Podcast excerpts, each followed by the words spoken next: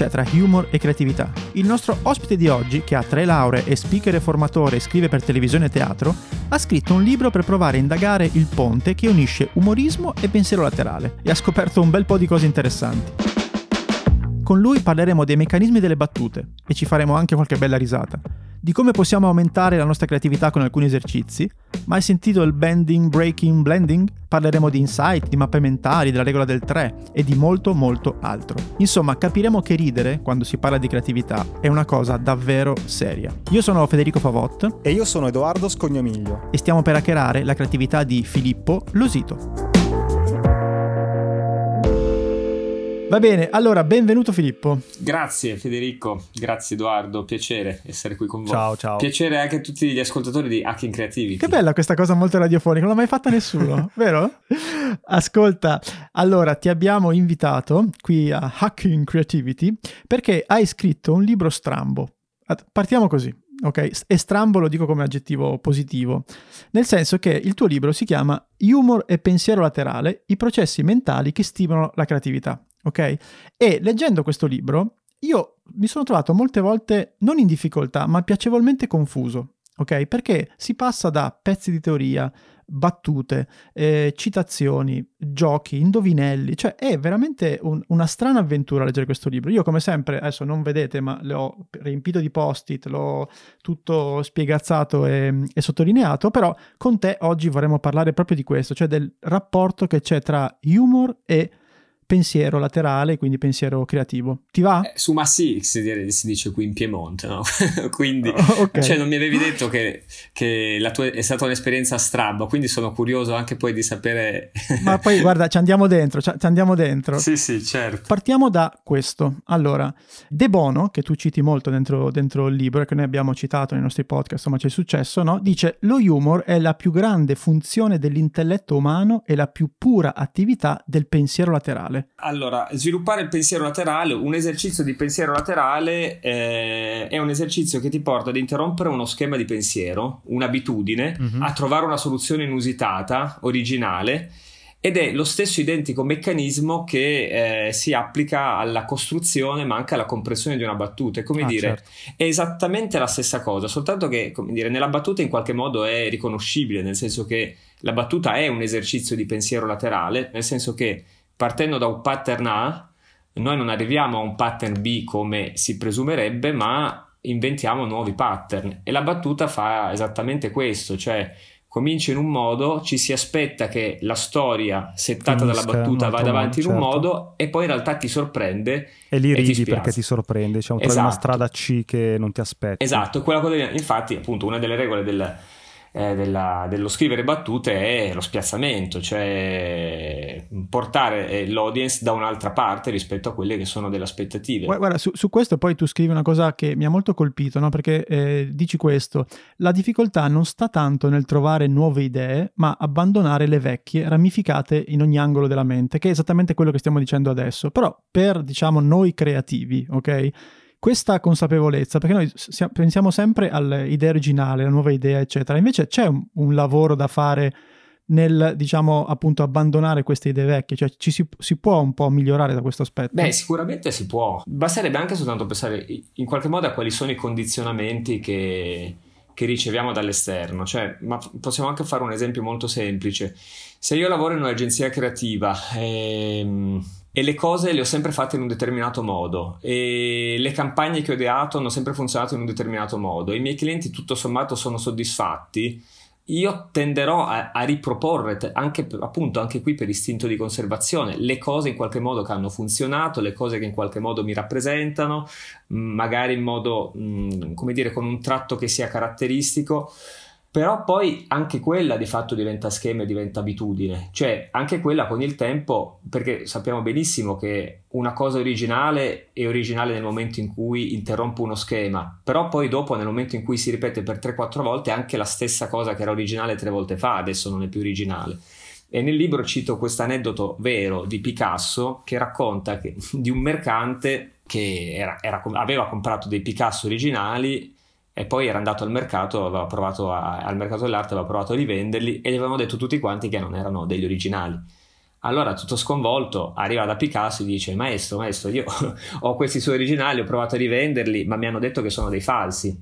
Picasso lo prende, li guarda e dice: Ah, sì, sì, è vero, io spesso dipingo dei falsi. È esattamente questo il principio, per cui è la discontinuità che crea in qualche modo l'originalità, in sostanza, perché eh, appunto per la legge dell'entropia, l'entropia porta al disordine, la novità è comunque un elemento di disordine, però poi ogni volta il sistema in qualche modo tende a trovare un equilibrio. Poi non, non bisogna essere originali a tutti i costi, ecco, non, non, è necessario. Però ovviamente l'idea creativa per natura è qualcosa che crea una discontinuità rispetto al passato, anche appunto le avanguardie artistiche sono movimenti che hanno creato discontinuità dal punto di vista concettuale, dal punto di vista dell'applicazione tecnica, ma c'è sempre in qualche modo un elemento, un più uno, ecco, un più X, un, un più da qualche parte che, rende il sistema diverso. Un'altra cosa interessante del libro è proprio il fatto che tu metti un sacco di esercizi, di classificazioni che possono aiutare chi, diciamo, con la creatività ci lavora. Una di queste era questa suddivisione della creatività in tre operazioni che erano bending, breaking e blending. Ci, ce la spieghi un po'? Sì, allora questa è una, è una suddivisione, una classificazione che, che, viene fatta da Anthony Brent e David Eagleman e secondo questa gratificazione l'atto creativo viene diciamo diviso in, in, um, in tre possibilità. Ecco, allora una, il bending in cui diciamo la forma dell'originale viene piegata o distorta, quindi tu prendi una cosa e ne fai un uso diverso diciamo da, dal consueto. E in questo modo fai creatività. Mi viene, ecco, mi viene nel libro mi sembra anche citi uno di questi esercizi. Sto leggendo in questi giorni mia figlia un, un, racconto che si chiama La sedia blu, dove ci sono due cagnolini che nel deserto trovano una sedia blu.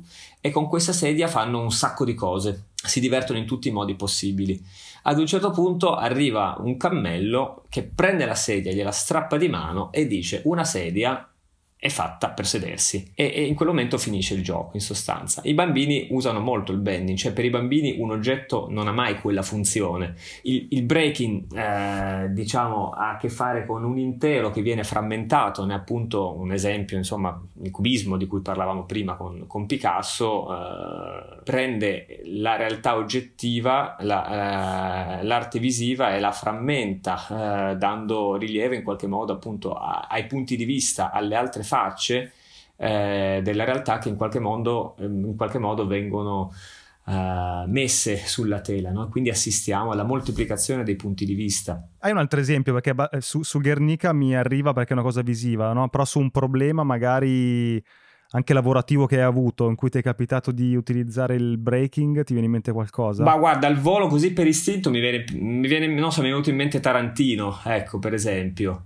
Cioè Tarantino prende un'unità, la frammenta in tantissime parti, le ricompone, per esempio appunto in Pulp Fiction in cui eh, eh, l'ordine della trama non segue l'ordine dell'intreccio, ma nel montaggio noi abbiamo episodi che eh, nel tempo sono accaduti dopo, che vengono montati prima e in quel modo lì, per esempio, noi ricostruiamo uh, una nuova trama che risponde all'emotività dello mm-hmm, spettatore. Certo. il blending invece è la fusione eh, la Sfinge, corpo di, eh, di, animale e volto di donna, sono due elementi che vengono mescolati l'uno con l'altro. Parte appunto dal concetto che eh, la materia creativa è anche un rimodellamento, no? quindi si riprende una massima di Levi Strauss che paragona il creativo al bricoleur. Come dire, il bricoleur è colui che non sa esattamente quali oggetti utilizzerà per fare una determinata cosa, ma facendo l'inventario stesso, che cosa? Qui ho un martello, lì ho un tagliere, lì un pezzo di legno, crea nello stesso tempo. Ecco, il processo creativo in qualche modo è, mm, è quello, in sostanza. Però sì, è vero, molto è del, dell'unire due mondi, la fusione arriva spesso dall'unire due mondi. Nelle battute più o meno è esattamente quello, cioè io ho due realtà che in qualche modo sono compresenti per una frazione di secondo, prendo una battuta che cito nel libro, oppure se vuoi, vuoi, farne una tu, Federico, se ce l'hai. Eh, non, so, non, so, se è giusta per il momento, però una delle più divertenti che mi sono segnato è questa, che dice, un ragazzo viene a casa nostra e mi dice, vorrei leggere il suo contatore del gas. E io, che fine hanno fatto i classici? Questa è, è molto sottile. As- aspetta, che dobbiamo eh. spiegarla a Edo perché l'ho visto un po', l'ho visto in difficoltà. perché forse è stato interpretato da, da, da Federico, eh, probabilmente. Ma perché devi dare la colpa a me, scusami? no, vabbè, è, è una componente quella. L'interpretazione. Comunque le due realtà compresenti qui sono che La prima realtà, quella in cui presume che eh, Emo Phillips faccia leggere il contatore, e la seconda realtà in cui realizza che eh, no, non è accaduta quella cosa, che c'è un'altra situazione. In quella frazione lì accade un surplus di, di tensione, nel senso che noi dobbiamo gestire più contenuti, più dati, più informazioni. Nel momento in cui poi si risolve la situazione comica, capiamo la situazione comica, quel surplus di tensione si libera in risata. Per questo anche ridere in compagnia è più bello perché eh, cresce di più la tensione, c'è un meccanismo condiviso per cui si ride anche fisicamente di più. Quando siamo da soli è una risata un, un pochino interiore, no? ma, ma, il principio è lo stesso. È interessante come anche può essere utile riportare questi meccanismi al di là del mondo della battuta, ma anche nel mondo lavorativo quotidiano di ognuno di noi, no? Mi capita di leggere la bottiglia dell'acqua, no? E la bottiglia dell'acqua ha il... Che fine hanno fatto i classici? Esatto, tra l'altro. Adesso fa più ridere. sì, adesso sì. E, ehm, no, mi capita di leggere la, la bottiglia dell'acqua, no? E non è che lo faccio spesso. L'altro giorno ho letto la bottiglia dell'acqua perché, non lo so, mi è buttato l'occhio. Sembra che passo le giornate così, no? Legge 20 pagine della bottiglia e poi si addormenta. e, esatto. Sono tutte sul comodino. Cioè, non, so se ne usci- non so se ne uscirai, Edo, da sta cosa. Provaci, dai. Allora, solo, nella bottiglia della Levissima ci sono due cose interessanti che mi hanno spiazzato, appunto. Cioè, scorri la bottiglia, plastica, plastica, plastica, etichetta, levissima classico, insomma quello che ti aspetti, abbassi, abbassi, abbassi, c'è il codice a barre. Il codice a barre è a forma di montagna e lì ho già detto, ah, vedi, una, pic- una trovata, no? Cioè potevano farlo normale, rettangolare, invece l'ha messo la montagna. E poi c'è il numero del call center e che c'è scritto call us no, come neve. Ah, beh, forte. Non male, bello. Chi ti aspetti una roba è un'altra, come dire, questa è creatività nel piccolo. Del... Quindi quante cose si possono scoprire leggendole? oh, ma pure anche altri. Immaginare per esempio degli scenari eh, non, non, previsti. Qui non lo so, faccio per esempio riferimento alla Shell che si era preparata ipotizzando una crisi petrolifera e nel momento e quindi aveva già immaginato, ma tutto, tutto questo attraverso una, spe, una, sorta di speculazione no? sul, sul, futuro, su una speculazione controfattuale, aveva immaginato già delle mosse nel caso in cui questa eventualità si, si, fosse verificata. Nel momento in cui si è verificata, la Shell è stata la più pronta fra tutte le compagnie petrolifere. Quindi, come dire, anche nel momento in cui io provo a immaginare degli scenari, non immagino lo scenario standard, ma immagino uno scenario di futuro eh, un pochino diverso rispetto alle previsioni e però nel momento in cui si verifica io ho già fatto esercizio di creatività ho già delle mosse dal punto di vista strategico quindi e, e, veramente l'applicazione può, può, avere un sacco di, di, campi in sostanza. Bello. Infatti mi fai, fai, venire in mente una riflessione questa cosa. Allora, l'altro giorno stavo leggendo la bottiglia del vino, no scherzo. no, mi fai in mente una, una cosa questa, questa, roba qua che insomma è importante, è un po' nell'area, ci, ne stiamo parlando da diverso tempo io e Fede, magari ci può aiutare, sul fatto che spesso la creatività la vai ad applicare con un pensiero un po' sul brevissimo termine, no? Cioè del tipo ho un progetto, devo risolverlo, ho una deadline, devo portare a casa un, uh, un paio di pagine di idee entro settimana prossima. Comunque sempre sul problemino del momento, no? il task del momento. Questa cosa qua è interessante perché nessuno, almeno a me non capita mai, dire provo a utilizzare la creatività per immaginarmi degli scenari tra dieci anni. No? Immaginare gli scenari che, eh, di dieci, ma anche venti, ma in, alcuni casi anche trent'anni, permettono di pensare a delle mosse prima, cioè di pensare creativamente già prima a quanto accadrà e quindi a che ne so, posizionamento, obiettivi, visione, in modo da orientare le mosse non soltanto su quello che è 2022, ma su quello che potrebbe accadere nel 2030 e poi facendo dei passi all'indietro immaginare quali sono i passi che mi porteranno nel 2030 a concretizzare la visione. Anche questo in qualche modo è pensiero creativo. O se no fai lo spot, ve lo ricordate? Compra un villino in collina e tra vent'anni avrai la casa al mare.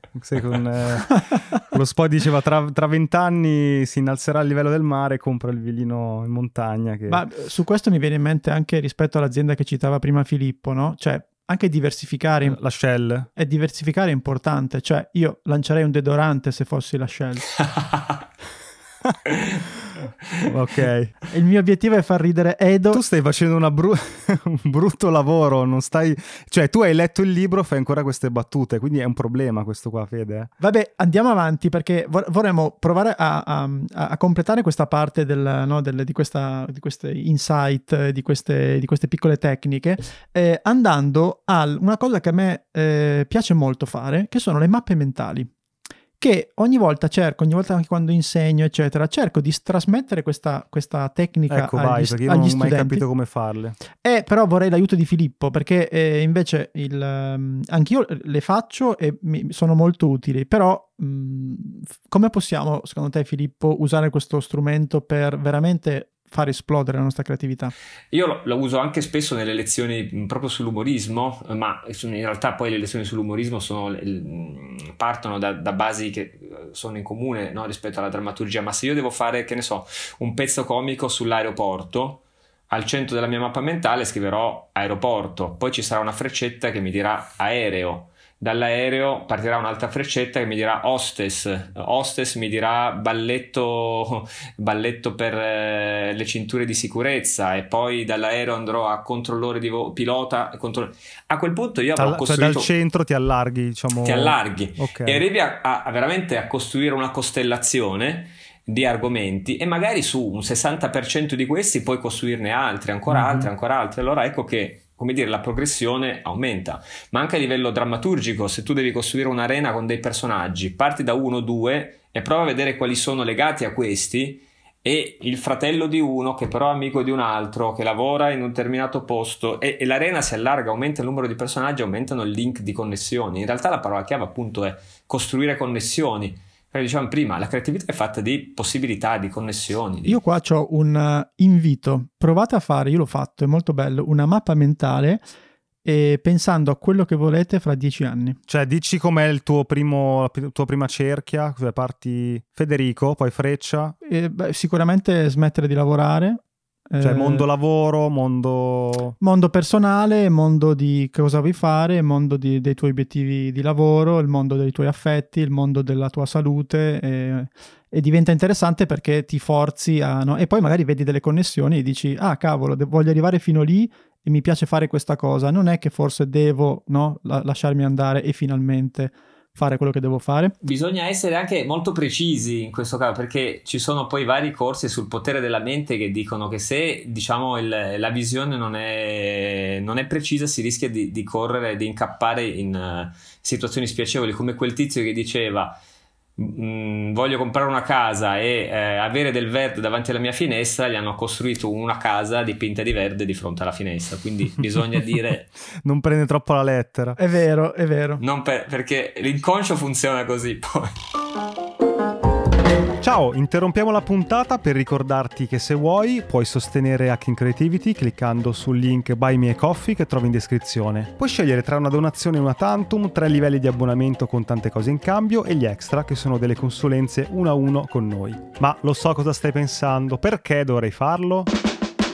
Uno, perché questo podcast vuole crescere sempre di più, ma a vari costi, quindi per tenere accesa la macchina e fare ancora più puntate abbiamo bisogno del tuo supporto. Due, se ti abboni hai qualcosa in cambio, dal canale Telegram riservato dove trovi nuovi link, backstage e un contatto diretto con noi, fino a partecipare a una registrazione dal vivo via Zoom di una nostra puntata di link e ricevere in anteprima i format su cui stiamo lavorando. 3. Se anche una volta soltanto ascoltando il nostro podcast ti è venuta in mente un'idea, hai trovato una dritta che ti ha svoltato un lavoro, beh è un buon motivo per far continuare questo progetto perché prima o poi ti darà ancora qualcosa di utile. Insomma, clicca il link in descrizione, trovi tutte le combinazioni che abbiamo pensato per supportarci e intanto grazie. Torniamo alla puntata. No, per chiudere invece questa parte, diciamo, chiamiamola delle tecniche di creatività per poi andare invece a capire come si scrivono le battute, come si costruiscono, quindi andare in quel mondo lì. E uno degli esempi che porti, che mi ha molto colpito, è questo, perché noi ci ascoltano molte persone che lavorano in agenzie creative, eccetera. Tu dici, suggerisci, per aumentare la creatività, questa situazione qui. Arriva l'account, ok, è stato dal cliente e c'ha il, fan, il, no, il famigerato brief. E eh, in uno di questi esercizi Filippo scrive, invece di mettervi lì, raccontare, eccetera, mimatelo. E io lo trovo veramente figo, perché provi a immaginarti in un'agenzia che cosa potrebbe venire fuori. Il brief va sempre interpretato ti dà una, è una traccia il brief. Il brief fa schifo di solito, eh, diciamolo. Anche. Sì, ed è tendenzialmente incomprensibile, peggio di un oracolo, può essere qualsiasi cosa. Quindi la prima fase del brief non è esecutiva, è interpretativa. E quindi prima di andare a chiudere, tanto vale aprire. Secondo me la questione è questa, cioè che nelle sedute creative si va subito a cercare la soluzione, invece bisognerebbe costruire una fase guidata in cui veramente si lavora sull'esplorare possibilità. Ma mimare in che senso, scusami, cosa, cosa intendi? Beh, mh, mm, eh, mimare proprio invece che leggerlo, invece che okay. eh, inviarlo via mail, si fa una sessione di brainstorm. Adesso si tanto si può fare anche, anche su, sì. su, Zoom e si prova a mimarlo. Si passa secondo me intanto un quarto d'ora divertentissimo perché il gioco dei mimi è credo nella biografia di tutti è una delle cose più divertenti che uno ha fatto nella vita. Cioè non devo film. dire una parola quindi. Non muto. dico una parola, lo mimo. E poi o- ognuno capirà una roba diversa. Magari ecco. è la soluzione. certo. Ma io, no, io, non ho mai giocato ai mimi in vita mia. Ho questo mo- momento flash, in- ma mai nella mia vita proprio. Non è, mai, non è, mai, troppo tardi per avere un'infanzia felice, dice Tom Robbins. Quindi. Ok, ok. quindi, no, no, ci, ci appena pensare. chiudiamo, dai, ci proviamo. Lo facciamo. Però questo, no, e comunque l'altra cosa è veramente costruire intorno alla creatività. E qua, qua è l'altra roba, tra umorismo e creatività hanno un'altra cosa molto forte in comune. È che, ecco, quando noi siamo tra un gruppo di amici e non ci sentiamo, tra un gruppo di persone che non conosciamo, non ci sentiamo a nos- nostro agio, l'ultima cosa che vogliamo fare è fare una battuta, perché per fare una battuta ti esponi e se non ridono, allora uno se ne sta zitto, se ne sta conservativo. Eh, per paura, come dire, per conservare la propria carcassa. La stessa cosa accade nella creatività, cioè la censura è la prima cosa che interviene nel bloccare i principi, i principi creativi. Quindi costituire un clima di gioco di rilassamento e di divertimento è proprio favorevole per generare creatività. Noi tutti creiamo meglio con persone con cui ci sentiamo fluidi, a nostro agio. Che, che, però c'è un problema al di là della creatività, un problema organizzativo, culturale, di ritmi in questi mondi legati eh, spesso alla pubblicità, ma non solo, per cui come dicevamo prima, cioè o è l'azienda illuminata che ci vede lungo e favorisce queste cose, altrimenti al- alla fine si arriva alla ciccia, dai velocemente tiriamo fuori 5 idee che mercoledì prossimo dobbiamo presentarle. Come si fa a uscirne se, c'è un, se c'hai una struttura sopra che detta un po' le regole, capito? Eh, poi lì bisogna vedere, secondo me, all'interno dei flussi di lavoro quanto in realtà questi flussi sono fluidi, quanto sono efficienti, perché poi magari ti trovi a dover produrre un'idea veloce l'ultimo giorno e dentro, che ne so, panegirici di mail che durano una settimana dove raccogli i pezzi perché l'ufficio dice una roba, l'altro la veloce quindi a- anche lì, ecco, secondo me ci sarebbe un pochino da dire perché poi il tempo tolto al divertimento e alla creatività spesso è, è, perso esponenzialmente in altre forme burocratiche sempre legate eh, appunto in qualche modo alla forma, alla, all'immagine. A... a... giustificare il proprio ruolo, certo. Comunque, vorremmo passare a questa seconda parte con te, perché quello che ci ha colpito di questo, di questo libro è proprio il fatto che lo humor aiuta la creatività. Allora forse può aiutare anche a cominciare a capire come funziona lo humor, come funzionano le battute. E quindi in questo senso vorremmo indagare un po' la struttura, perché tu scrivi l'umorismo funziona secondo strutture precise, ogni battuta è un orologio e ci sono un sacco di eh, esempi. No?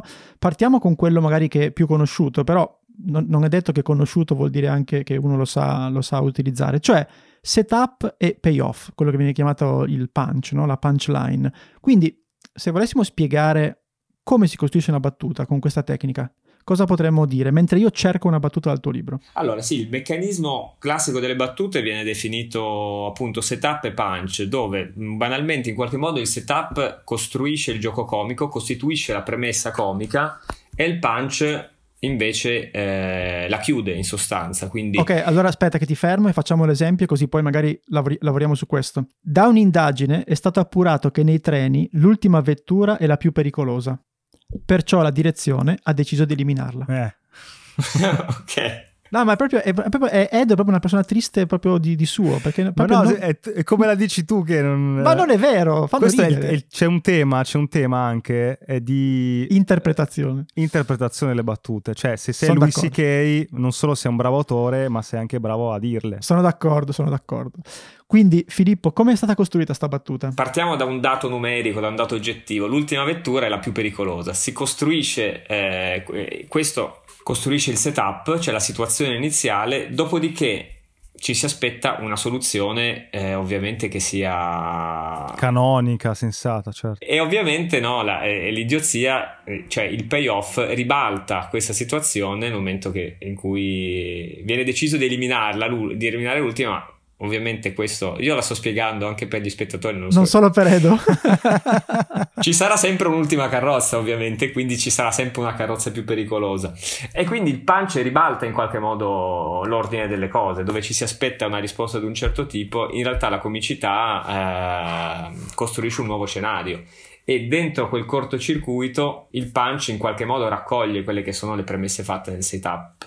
Io poi l'ho chiamato payoff proprio anche un pochino eh, utilizzando la terminologia del cinema perché ogni setup ha un payoff. Il punch in qualche modo mm, viene di, usato di più, eh, ecco diciamo nella comicità, però si usa molto di più nelle battute, ecco non tipo questa, quelle in cui si, si raccoglie in modo molto forte, dove la chiusa è, è molto più evidente. Ah, dove, dove la risata è di punch. esatto. Abbiamo parlato di alcune tecniche, no? Ma se io mi devo mettere di fronte appunto al foglio bianco a scrivere una battuta, qualunque esso sia, qualunque sia le, la, la, finalità, no? Mi, mi, dai un consiglio? Cioè, fa, prova a fare A, B, C, D e vedrai che magari qualcosa succede. Cioè, c'hai un, un modo per mettere insieme un po' questi, queste tecniche di cui abbiamo parlato? Non ti voglio chiedere la ricetta per uh, scrivere una bella battuta perché ci vuole tanto, no? Però... Mi, mi, viene un esempio, partire da cose che esistono e provare a cambiare il finale. Quindi, che ne so, prendiamo dei proverbi e cambiamo il finale. Mm-hmm, Quindi okay.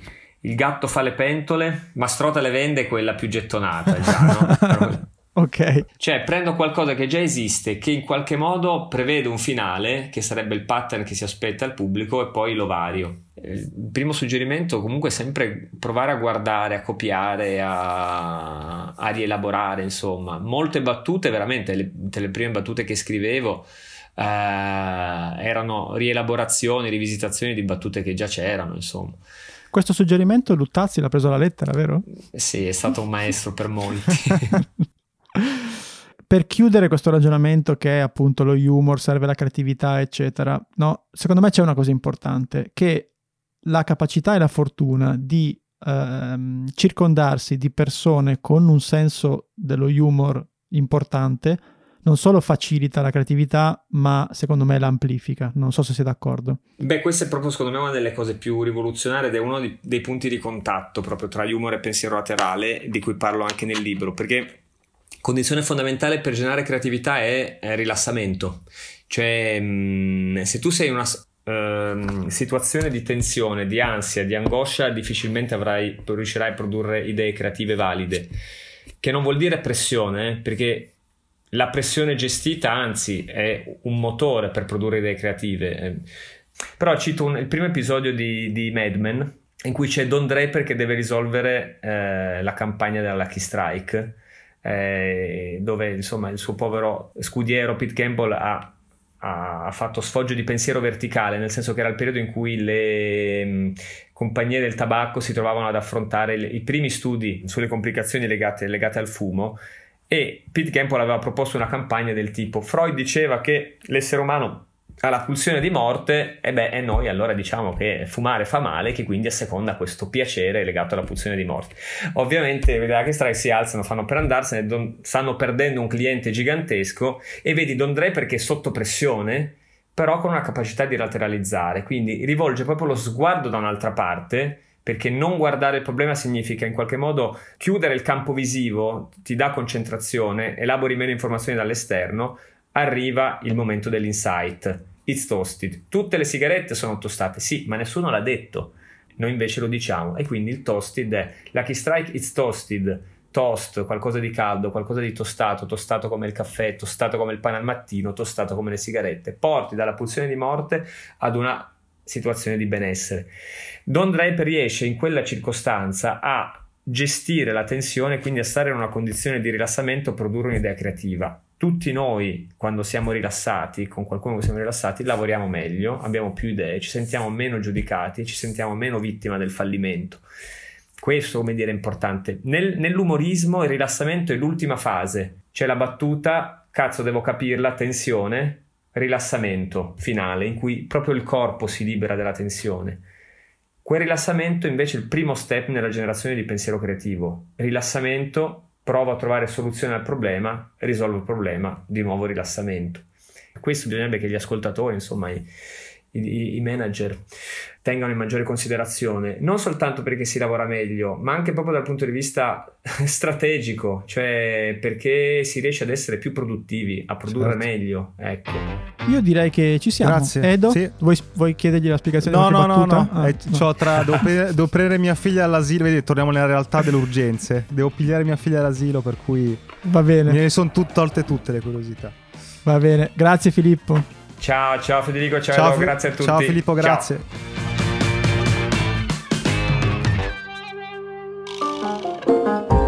La puntata è finita e adesso cosa puoi fare? Beh, due cose. Uno, iscriverti ai nostri appunti. Trovi il link in descrizione per ricevere la nostra newsletter con tutti i link di cui abbiamo parlato, belli ordinati, così puoi leggerli in tranquillità e approfondirli. E due, puoi fare un giro sul nostro canale di Buy Me a Coffee. Se vuoi sostenere il nostro podcast trovi tante modalità, dall'abbonamento alla donazione one shot, agli extra. Quindi clicca il link, valuta se c'è qualcosa che ti interessa e intanto grazie per il tuo supporto.